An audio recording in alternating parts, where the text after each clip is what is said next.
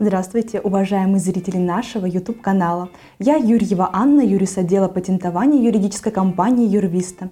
Сегодня мы поговорим с вами об основных правилах регистрации товарного знака в 2022 году. Понятие товарного знака закреплено в статье 1477 Гражданского кодекса Российской Федерации и содержит следующее. На товарный знак, то есть на обозначение, служащее для индивидуализации товаров, признается исключительное право, удостоверяемое свидетельством на товарный знак. Таким образом, товарный знак или знак обслуживания – это официально зарегистрированное в Роспатенте обозначение, которое используется для индивидуализации товаров, работ, услуг физических и юридических лиц. Отмечу, что в этом году рассматривается новый законопроект, который включает в себя изменения, а именно – Граждане тоже смогут регистрировать товарный знак на себя в будущем. Данное исключительное право подтверждается свидетельством, выдаваемым ФИПС и действует в течение 10 лет с момента подачи заявки о регистрации знака с правом пролонгации. Дополнительно отмечу, что товарный знак находится под защитой на территории всего государства, где он был зарегистрирован, а защита действует только в отношении классов, товаров и услуг, которые были указаны в заявке на регистрацию. Так, как же зарегистрировать товарный знак? Начнем с того, что нельзя регистрировать в качестве товарного знака.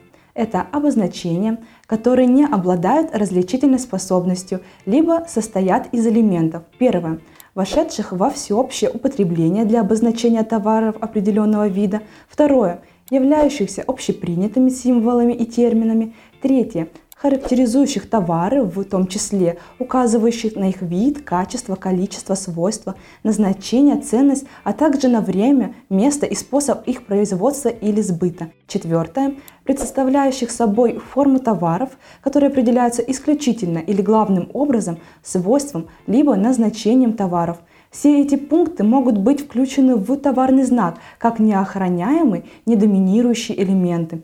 Иные основания, по которым товарный знак зарегистрировать не получится, например, если обозначение является ложным, то есть способным ввести в заблуждение, или нарушаются принципы морали и гуманности, возникает противоречие общественным интересам. Но вернемся к самой регистрации товарного знака и выделим основные правила успешной регистрации. Правило первое.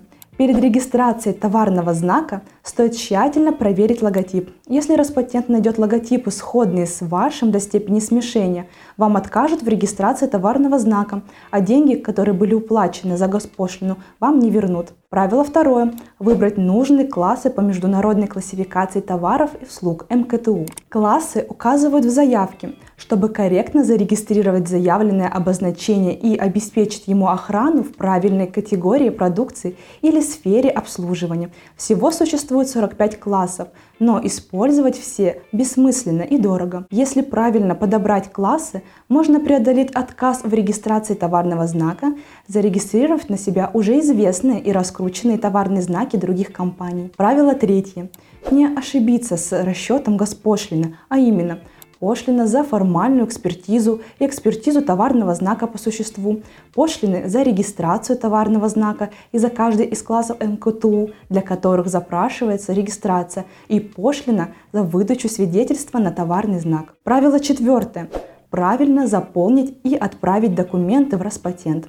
Это можно сделать как самостоятельно, так и с помощью квалифицированных юристов. В общем, процедура регистрации товарного знака занимает примерно 5-9 месяцев. В случае ошибок и нарушений сроки увеличиваются. После всего можно получить заветное свидетельство на ваш товарный знак.